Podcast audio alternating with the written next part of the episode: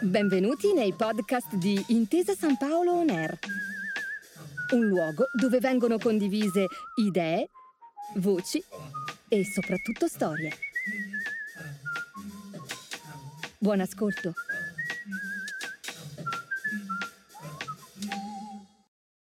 Benvenuti in Dialoghi Possibili, il podcast di Intesa San Paolo On Air dedicato ai grandi temi del nostro presente e del nostro futuro. In questa puntata parleremo dell'io, del noi e di come spesso queste due dimensioni entrino in conflitto tra loro. Protagonisti Corrado Sinigaglia, professore di filosofia della scienza presso l'Università degli Studi di Milano, e Jonathan Bazzi, scrittore, autore del romanzo Febbre, finalista al Premio Strega 2020. La parola a Corrado Sinigaglia e Jonathan Bazzi. Oggi siamo qui con uh, Corrado, ci hanno uh, affidato, Corrado Sinigaglia, siamo qui e ci hanno uh, affidato questo um, ingrato ma anche appassionante compito di provare a riflettere dalle nostre prospettive che sono piuttosto diverse sulla carta, anche se poi in realtà ci sono dei punti in contatto, sia come formazione, forse anche proprio come mm, approccio, diciamo, alle questioni comunque riflettere sul tema del rapporto tra io e noi, quindi individuo e comunità, eh, e quindi sul tema dell'identità, dell'identità individuale e dell'identità mm, sociale. E mm, così anche un po' nelle discussioni che, che ci hanno portato a, a questo incontro abbiamo pensato, siamo partiti da un dato anche un po' di uh, insoddisfazione o insufficienza, quindi come uh, oggi uh, le questioni vengano più o meno sbrigativamente gestite, liquidate, no? con um, da una parte con vabbè, delle, degli approcci di rifiuto verso la diversità e quindi di esclusione o discriminazione, eccetera, e poi invece si risponde, quindi d'altra parte invece con un approccio di, così, uh, di, dell'inclusione che rimanda così, alla galassia anche tematica della tolleranza. Approccio che anche quello però tende a rivelarsi problematico appunto perché spesso è un approccio superficiale, è un approccio che tende a, um, a non fare i conti poi forse con, con, uh,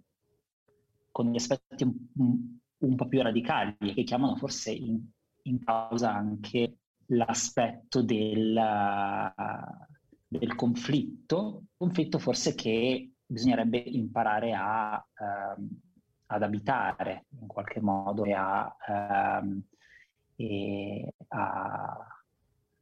vivere e non solo a ehm, proiettare su qualcun altro, che è una cosa che vediamo molto fare oggi nelle discussioni. E, um, io vorrei partire in qualche modo da una, da una domanda, forse che farei a, a Corrado, a Corrado Sinigaglia, è che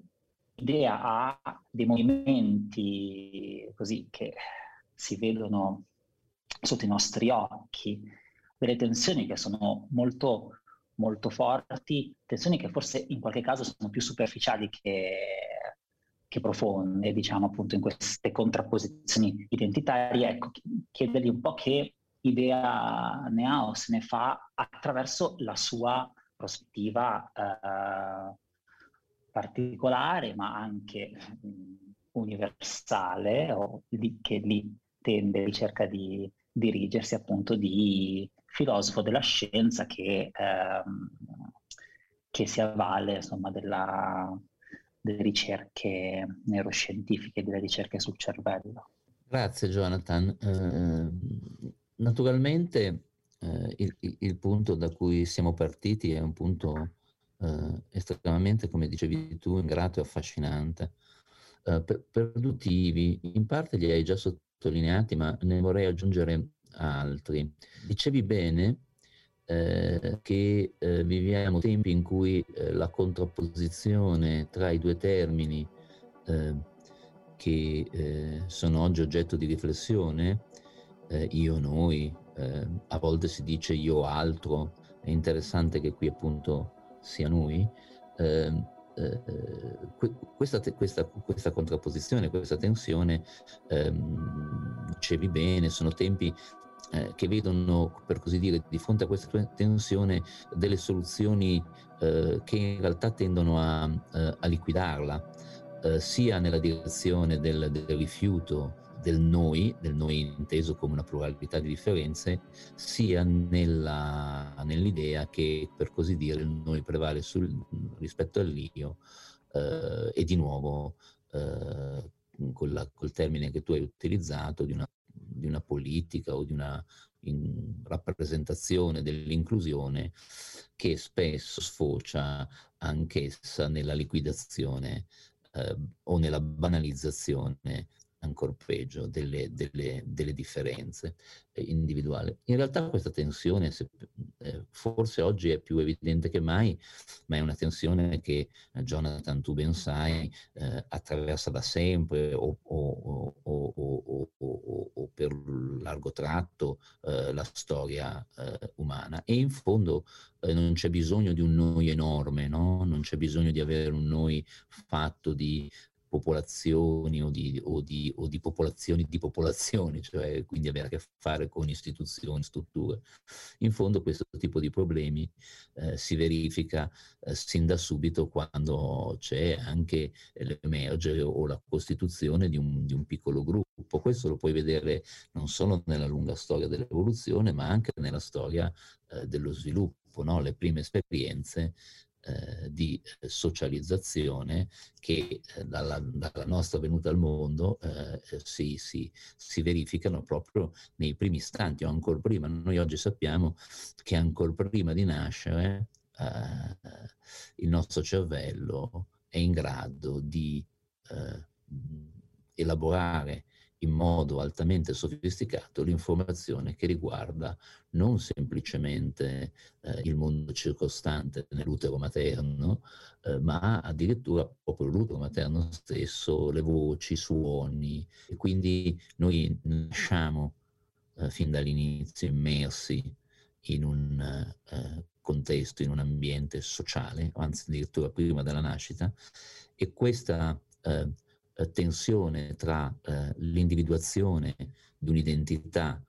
rispetto e in relazione a un insieme di alterità che poi piano piano riconosciamo come un noi,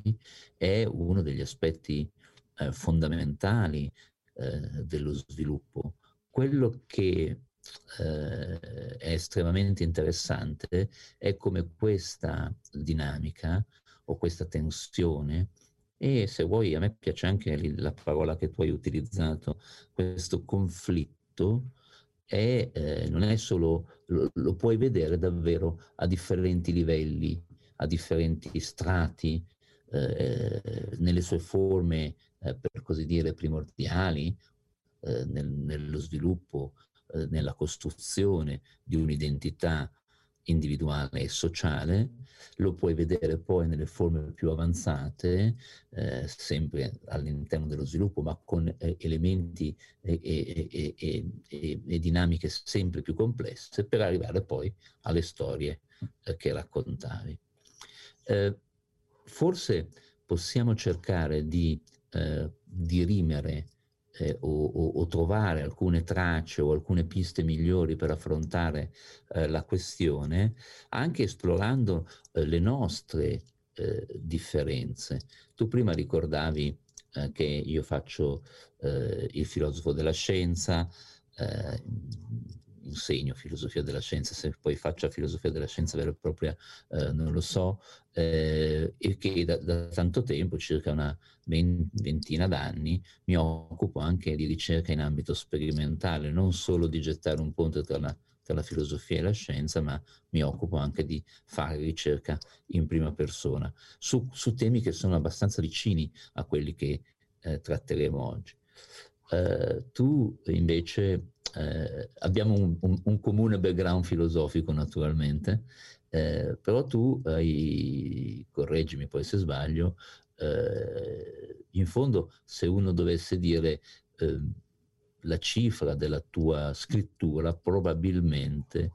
il conflitto tensione eh, del, del, del, dell'identità e delle identità è uno dei temi che attraversa non solo come oggetto della tua scrittura, ma se posso dire come cifra della tua scrittura, cioè non solo quello di cui tu scrivi, ma anche il modo in cui tu eh, scrivi. E la, la scrittura, il, la, in generale, la tua in particolare, credo è un tentativo, per me rius- molto riuscito, ma questa è la mia opinione personale, eh, di, eh, come hai detto prima, abitare quel conflitto, eh, di ehm, esporlo, di, di, di, di, esibirlo e anche di eh, ricostruirlo. Eh, ti chiedo se eh, in questa, in questa tua eh, esercizio, innanzitutto se, quello, se, se, ho capito quello che fai e, e poi se, se nel, nel, nel, fare questo um, in, a che livelli la scrittura ti consente di eh, arrivare, eh, quali aspetti eh, riesci a evidenziare più di altri e, e, che tipo di strumento. Te lo dico perché in realtà una delle cose che più mi affascina di quello che faccio è anche i limiti del, mia, dell'indagine eh, che riesco a fare. Limiti che sono tecnici dal punto di vista sperimentale, ma che sono anche limiti dal punto di vista eh, concettuale, cioè dal fatto che inevitabilmente quando devi fare un tipo di analisi devi prendere partito, cioè vuol dire fondamentalmente non schierarti da una parte o dall'altra, ma devi decidere a che tipo di livello di analisi eh, ti situi sapendo benissimo che la storia che racconterai non è che una piccola parte della storia più generale che riguarda quel tipo di problema, ma ciò nonostante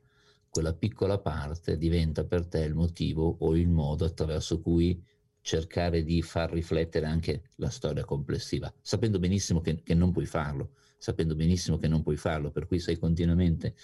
sul crinale tra sapere che quello che stai facendo o sperare che quello che stai facendo ti riveli degli aspetti fondamentali, appunto una parte rilevante di questa tensione, ne parleremo subito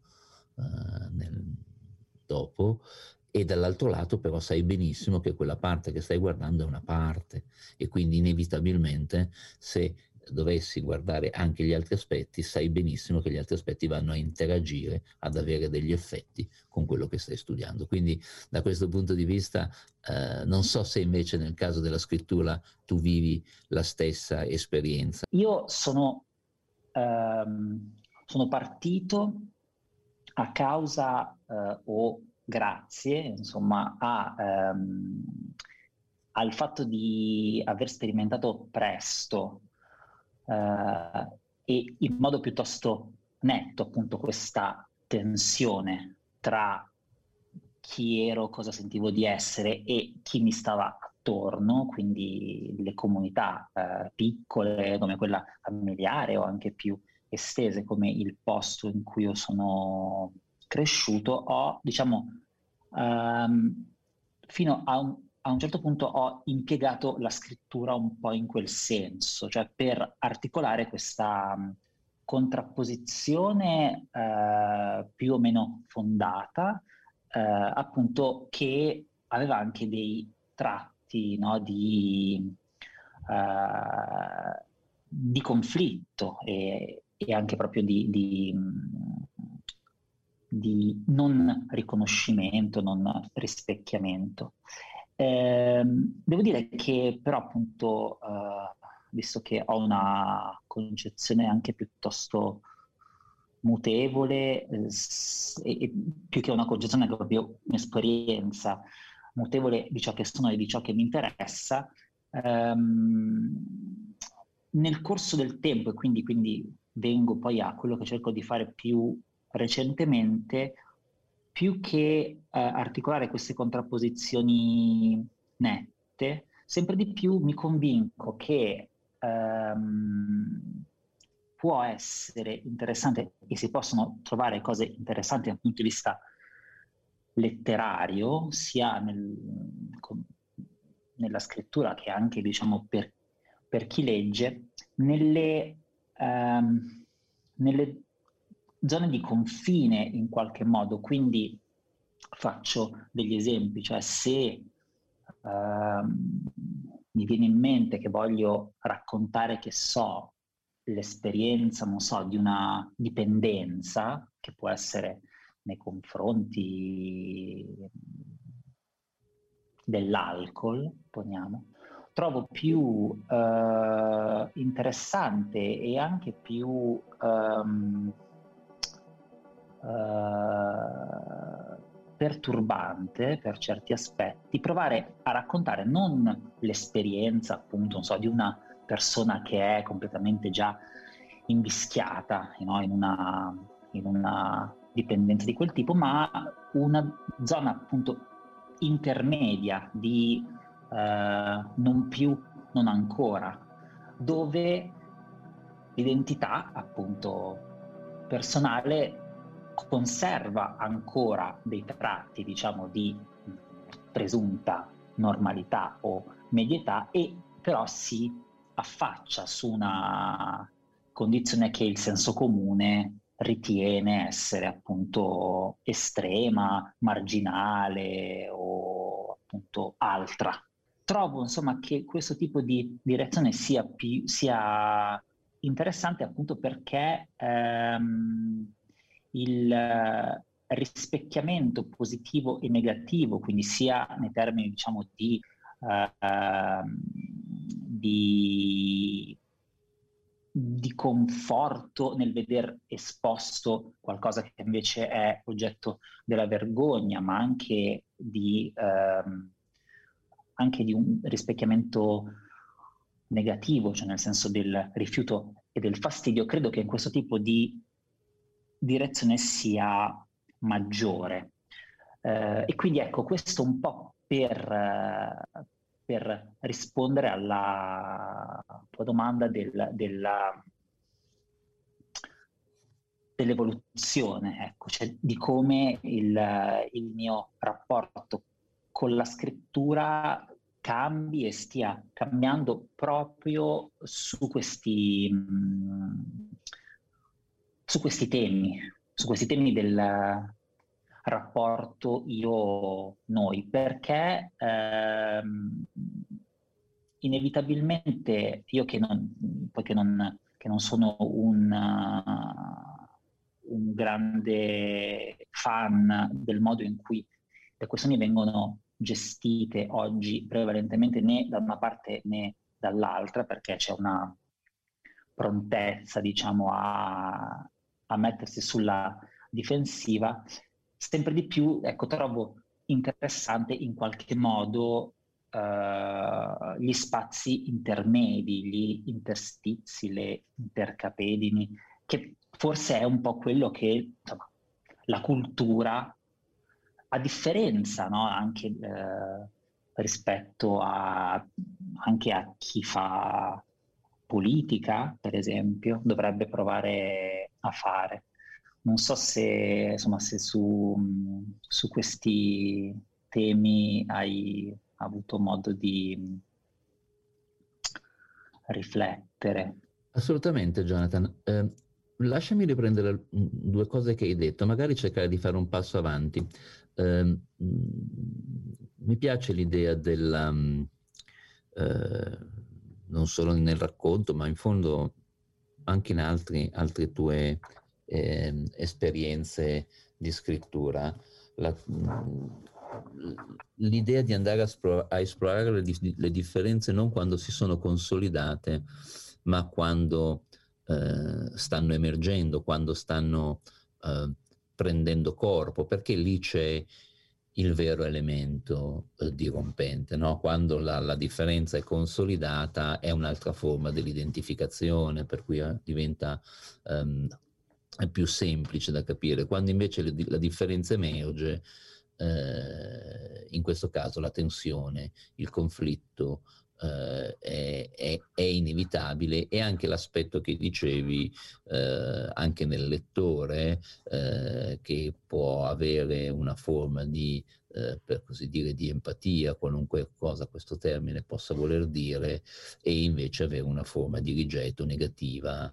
se mi permetti, vorrei fare un passo in più, perché sembrerebbe, eh, e questo tema dell'emer- dell'emergere delle differenze, sembrerebbe che ehm, tutto questo eh, possa essere in contrasto eh, con alcune cose che per esempio sappiamo da tempo sul modo con cui eh, funziona per esempio eh, il nostro cervello o come funzionano i nostri cervelli, perché uno degli, degli errori prospettici che viene spesso fatto è quello dell'idea di partire da un cervello individuale per poi vedere tutta la dinamica sociale. quindi potrebbe sorgere l'idea che questo eh, tema del, del, del, dell'emergere e della tensione delle differenze sia qualcosa che parta da eh, identità eh, già precostituite, cioè appunto parliamo dell'io e di come l'io faccia fatica certe volte ad, o molte volte ad essere in relazione con noi e viceversa. In realtà questo conflitto secondo me è solo apparente, ma lascia che anche per chi ci ascolta mettiamo qualche altra carta sul tavolo. Lasciami mettere appunto qualche altra carta sul tavolo. Da una trentina d'anni, ma eh, alcuni dati sono anche precedenti alla scoperta vera e propria,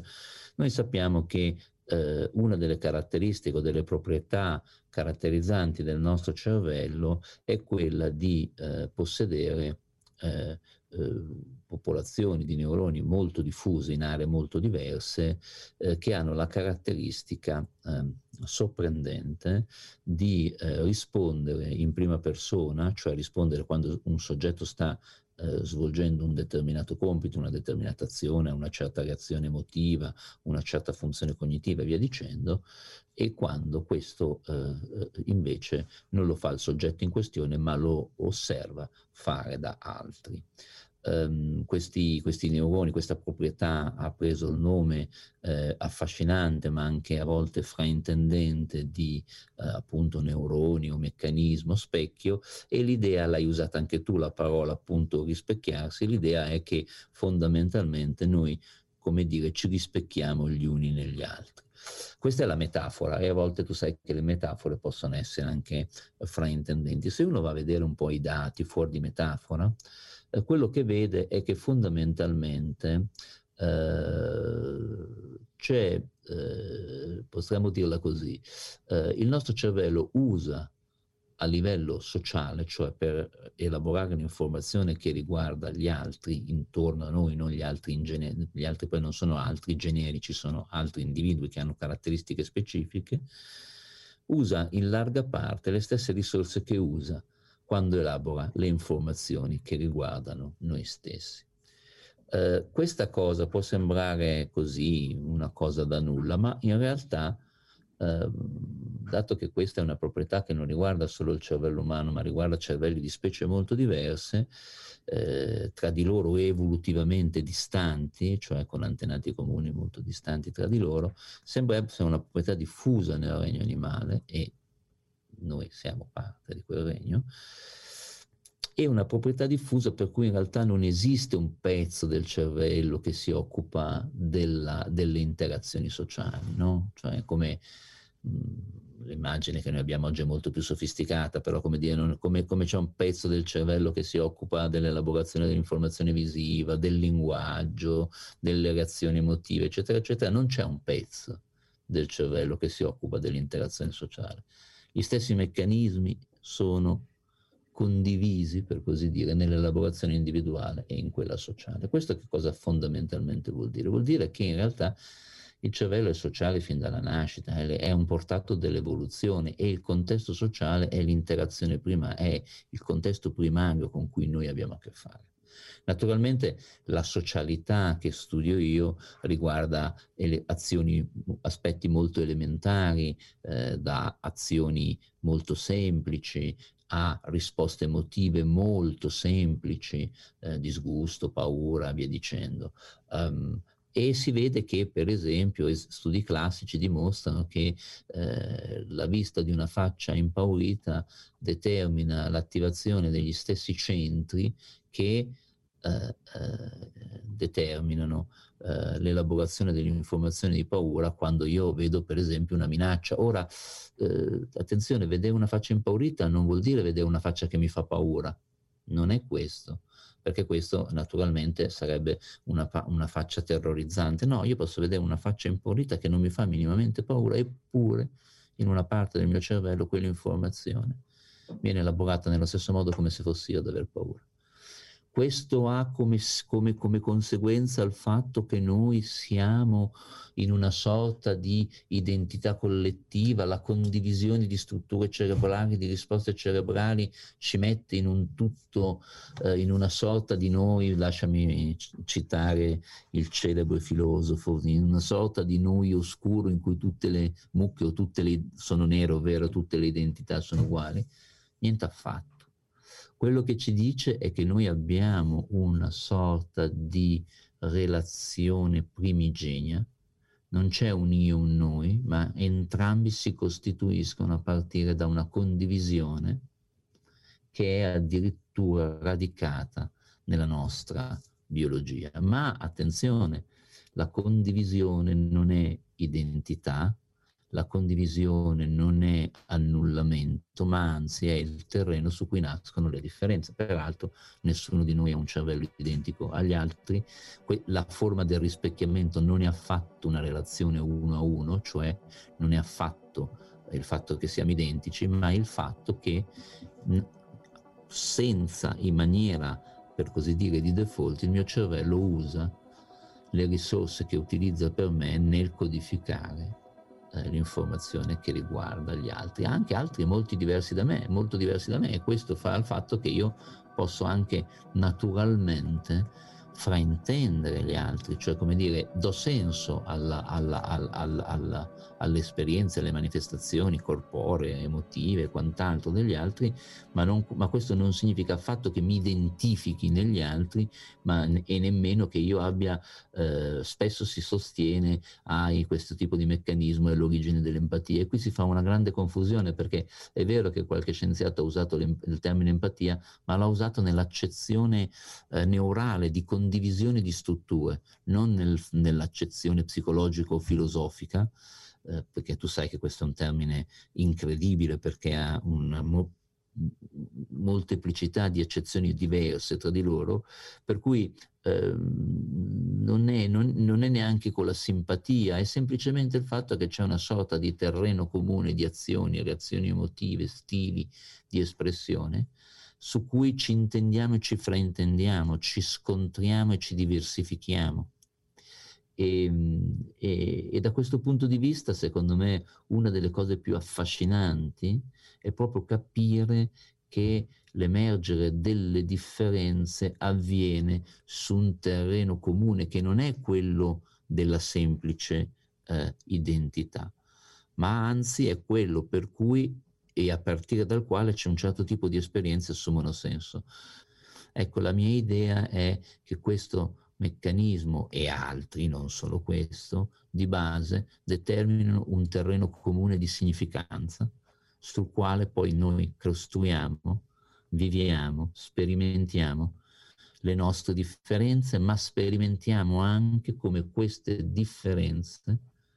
rimandino o nascano da un terreno di comune significato. È come quando tu arrivi in un mondo in cui non capisci niente, non ti può sconvolgere, ti lascia attonito, cioè è qualcosa che tu non intendi, ti perturba, ti sconvolge qualcosa che ti riguarda e che ha una significatività per te. Ecco, io penso che questa dimensione di comune significatività o significanza, scegli il termine che preferisci, possa essere compresa o si stia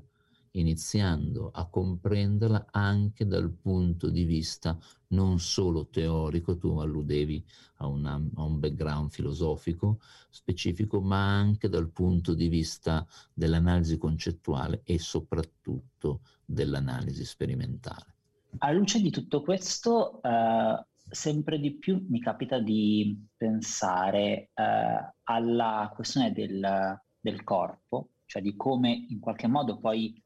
ehm, insomma la, la, la, il, eh, se forse non è eh, indispensabile eh, il, il, contatto o la presenza corporea appunto per, eh, per avere un'esperienza empatica nel senso appunto che dicevamo prima, cioè di accesso ad un altro io, ehm, però è vero forse che i, ehm, la cosiddetta rivoluzione digitale ha cambiato delle cose, forse le sta cambiando sempre di più. Um,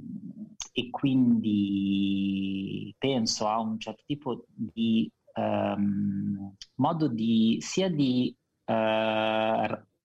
rappresentarsi ma anche di interagire, um, quindi anche uh, usando le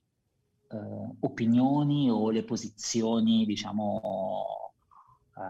divergenti come modo per posizionarsi, per, per costituirsi un'identità anche, um, con una dinamica uh, così che si può definire polarizzante, sempre alla luce della performance, no? quindi um, sempre tornando alla questione della, della um, diminuzione in qualche modo del, dello spazio uh, intermedio tra le posizioni, che è poi lo spazio del, del dubbio, ma anche solo della riflessione e forse anche proprio della, del racconto per, per stare anche un po' su, su, sulle cose di cui mi occupo. E quindi la, um, certe reazioni eh, e cer- certi modi di toccare l'identità degli altri, ehm, eh, di, di, aderire nel modo più velocemente possibile, anche un po' sempre sulle stesse posizioni, forse tutto questo ha anche a che fare uh, con la assenza di corpo. Non so se sei d'accordo o meno, se ti è capitato di pensarci o se ci sono degli, degli studi che si occupano su questo, cioè del, della, della centralità del corpo per un certo tipo di esperienze, di reazioni e di azioni anche, e, e, quindi invece che cosa è cambiato, che cosa sta, sta cambiando, se qualcosa è cambiato, perché è chiaro che poi, come dire, noi il corpo comunque ce l'abbiamo, quindi non è che siamo diventati di colpo puro spirito, evidentemente. Jonathan, sono d'accordo con te, ma solo in parte, se posso, se posso dirti. In, perché in parte? Perché ci sono due, due aspetti. Da un lato eh, non c'è dubbio, specie negli ultimi...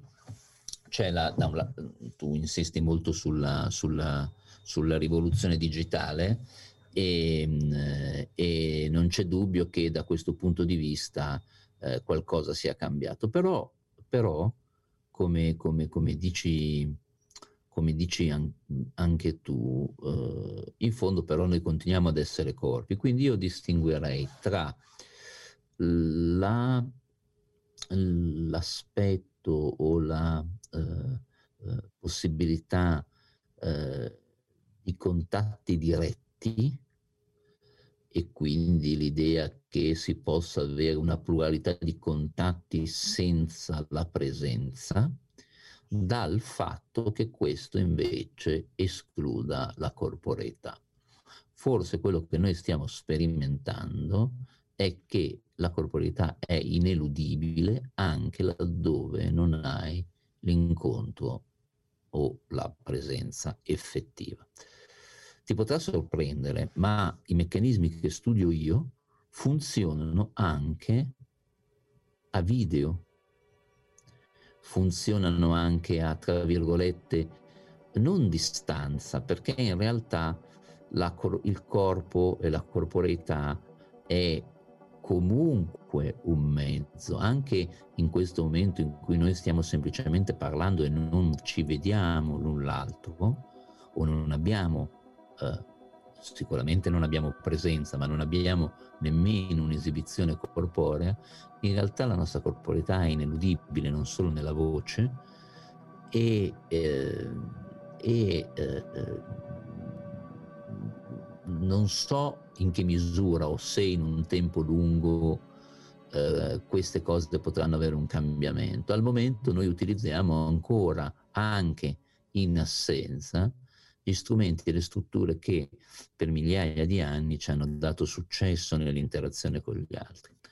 E se quello che tu dici eh, dell'assenza della mediazione corporea fosse davvero o andasse preso alla lettera, allora la sperimentazione di questo confine non dovrebbe essere così perturbante. E invece secondo me perturba proprio perché anche nella, nell'etere, tra virgolette, eh, il corpo è presente è presente nel modo in cui interagiamo, è presente nel modo in cui ci, con cui ci esprimiamo, la, la, mia capacità di leggere una tua reazione emotiva, mia, quella del mio cervello, è la stessa che siamo in presenza o no. Naturalmente in presenza è più forte perché ci sono tutta una serie di altre informazioni, ma in realtà per molte cose pochissima informazione è sufficiente per farci capire. Quindi io penso che da un lato è possibile che su un lunghissimo periodo ci possano essere eh, dei, delle modifiche dal punto di vista del modo in cui noi ci rappresentiamo, ma che al momento la corporeità sia esperita che rappresentata, anche laddove non c'è contatto, è invalicabile, ineludibile ed è una forma che filtra le nostre esperienze ed è il motivo delle nostre differenze, Jonathan. Già noi siamo diversi tra il corpo che fa esperienza, il corpo che siamo che fa esperienza e il corpo di cui facciamo esperienza. È anche un corpo di cui fanno esperienza gli altri e l'esperienza degli altri concorre nella determinazione e costruzione progressiva della mia immagine corporea. E questo, ti prego credere, non soltanto laddove naturalmente il contatto è diretto e immediato, ma anche laddove il contatto è eh, altamente differito, se non addirittura eh, inesistente. Io non credo che eh, si possa eludere la propria dimensione corporea, semmai la si può esplorare. Eh, c'è un, se ti, capi, se ti capita, se, se, capitasse anche a chi ci, a chi ci ascolta, eh, se qualcuno che, delle persone che ci ascoltano avesse voglia magari di, probabilmente lo conosce già, ma di guardare anche uh, su internet o su, su vari cataloghi, c'è un artista straordinario, un artista australiano che si chiama Stellar, che ha fatto della esplorazione del corpo e del rapporto tra il corpo che fa esperienza o schema e il corpo di cui si fa esperienza, immagine, la cifra della sua eh, eh, ricerca artistica. Lui è uno straordinario performer e compare in scena con molte braccia, compare in scena creando arti artificiali che però nell'uso nel, vengono incorporati e si vede un corpo con tre braccia, quattro braccia, cioè un corpo che ha una capacità di azione eh, triplicata e, e, queste cose eh, sembrano eh, totalmente sorprendenti, ma eh, noi per esempio stiamo studiando da tempo la possibilità di creare un cosiddetto sesto dito, c'è già, in, c'è già in, in, in letteratura eh, ci sono già esperimenti, ma l'idea è per permettere per esempio a persone che hanno deficit eh, motori di controllo di continuare ad agire perché quello è uno dei momenti in cui il, il, corpo sia, non tanto l'immagine corporea, ma anche il corpo che fa esperienza diventa eh, opaco a se stesso, e cioè di intralcio quando, quando, quando, quando non funziona. No? E, e, e, però ti, ti, ti, posso dire che da, dal mio punto di vista, per quello che vediamo adesso, per i meccanismi che studiamo, ehm, la non presenza diretta non è un, un grande non è un grande ostacolo, non è un grande ostacolo. Probabilmente, probabilmente eh, perché devi anche tenere presente che, come dire, quella che noi chiamiamo la rivoluzione digitale, temporalmente molto, è una, un arco di tempo molto ristretto rispetto al corso evolutivo che ci ha dotato degli strumenti a livello cerebrale o più in generale biologico che abbiamo. E quindi per avere cambiamenti così radicali, così profondi, ehm, ci vuole tempo. Riflettevo mh, mm, sul fatto che uh, il, il, corpo ha forse però uh, in, in, qualche caso quantomeno un ruolo di uh, inibizione forse così di, quelle che possono essere le proprie, proprie pulsioni eh, e reazioni. Eh, e quindi forse insomma ci sono ci, ci possono essere delle differenze. È chiaramente immagino diverso, cioè sono chiaramente diverse le interazioni che, che, che avvengono magari per iscritto, attraverso tweet, commenti, eccetera, rispetto a, uh, certo, a, so, a, a, dimensione video, uh, quindi al, al fatto di, di vedersi. Però forse appunto anche lì eh, resta, e così è, so, sto, sto, assolutamente andando un po' a ruota libera su quella che, possono, che, che può, essere mia, può essere stata la mia esperienza o anche un po' movimenti che vedo attorno a me, una, una cioè, che ci sia forse una compresenza, quindi da una parte una, uh, una certa dimensione o uno certo strato che è appunto quello di cui parlavi, che è quello della, della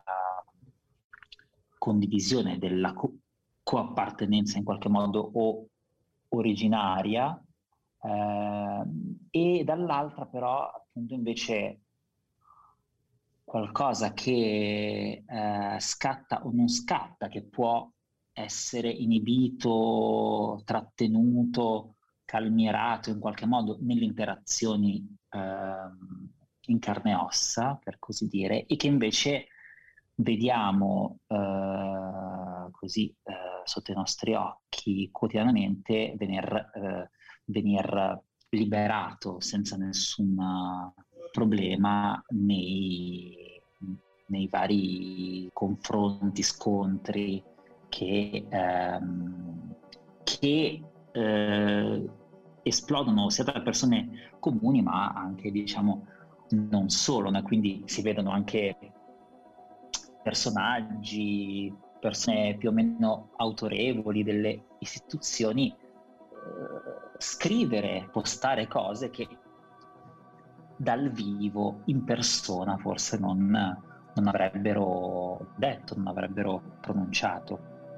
Jonathan, sei un inguaribile ottimista, secondo me molte persone pronuncerebbero in, in, presenza le stesse cose se non peggio, eh, non avendo neanche la mediazione della scrittura e prorompendo in suoni o rumori primordiali. Ho detto, sono d'accordo con te, cioè, cioè eh, non fraintendermi, un conto è la corporità e un conto è l'esercizio della corporità nell'interazione effettiva, sono due cose diverse.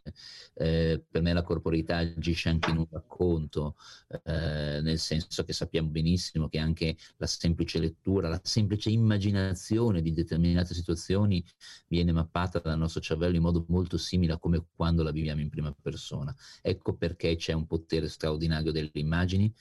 una cosa che gli storici dell'arte conoscono da sempre, il potere straordinario dell'immagine cinematografica, il potere straordinario del racconto che arriva diretto proprio nelle, nelle, nelle eh, come quello che, che, hai scritto tu, arriva diretto a colpire quelle stesse eh, regioni o strutture che sottendono alla mia esperienza personale. Ecco perché dico che il corpo è messo in gioco. Da questo come fruitore dell'esperienza alla interazione effettiva e, alle, e ai vincoli che l'interazione effettiva, ai freni, all'inibizione che l'interazione effettiva può mettere. Forse potremmo chiudere anche riflettendo sul fatto che eh, nel momento in cui eh, certe forme di intermediazione, come per esempio eh, l'interazione diretta, eh, l'interazione effettiva, scusami, che però introduce anche tutta una serie di regole, norme. Abbiamo, noi siamo stati un po' lontani da questo tema, quello delle norme, perché abbiamo forse un'immagine delle norme come eh, delle norme sociali, prima ancora che delle norme morali, eh, come qualcosa di etereo che in qualche modo grava su un cielo iperuranio, eh, con l'idea che la normatività, beh sì, è qualcosa. Invece anche qui se uno conoscesse un po' la letteratura, vedrebbe che le norme sociali in realtà plasmano i nostri comportamenti proprio perché eh, entrano all'interno dei nostri comportamenti eh, modificando o eh, usufruendo degli stessi processi o delle stesse di base eh, che governano molti dei nostri comportamenti elementari. Eh, Cristina Bicchieri e tanti altri eh, che hanno studiato le norme sociali ci mostrano che le norme sociali permeano, eh, permeano addirittura il modo in cui noi rappresentiamo il nostro corpo, cioè addirittura la nostra immagine corporea. No? E ci sono moltissimi studi che, fa, che vedono come molti fanno esperienza del proprio corpo a seconda perché le norme sociali si distinguono da un lato nell'aspetto normativo vero e proprio e dall'altro l'emergenza delle norme sociali è come dire come gli altri ci vedono, no? crea uno standard, crea una, un elemento di normatività rispetto a quello che noi pensiamo che sia quello che si deve fare. No? E, e da questo punto di vista c'è una letteratura veramente affascinante. Eh, ed è probabilmente questa che crolla, cioè quella qua nel momento in cui un certo tipo di interazione che porta con sé una certa normatività sociale viene meno,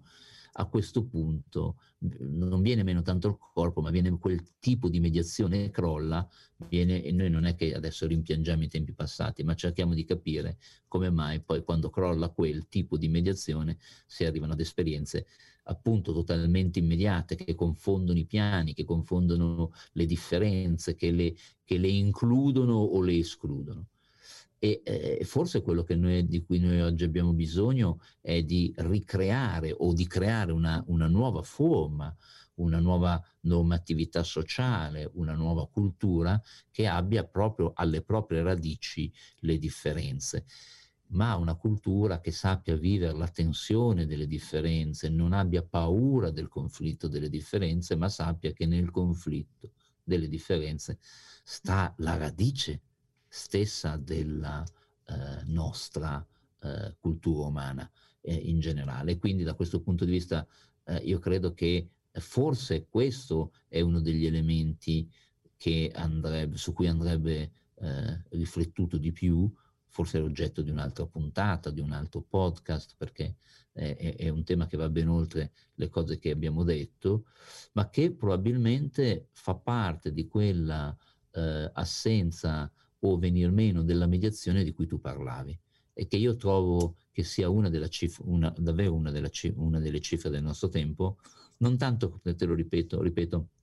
per la questione della corporeità, ma per quell'aspetto di eh, eh, interazione con tutto quell'insieme di norme sociali più o meno esplicite, eh, perché in realtà ci sono moltissime norme sociali che agiscono in maniera implicita, nel momento in cui meno, viene meno la mediazione dell'interazione con tutta la normatività sociale che questo comporta, il compito che ci aspetta non è quello di assistere eh, in, a, a, al crollo delle differenze sia nell'inclusione sia nell'esclusione, ma invece a, a favorire l'emergere di un'autentica cultura o prassi delle differenze.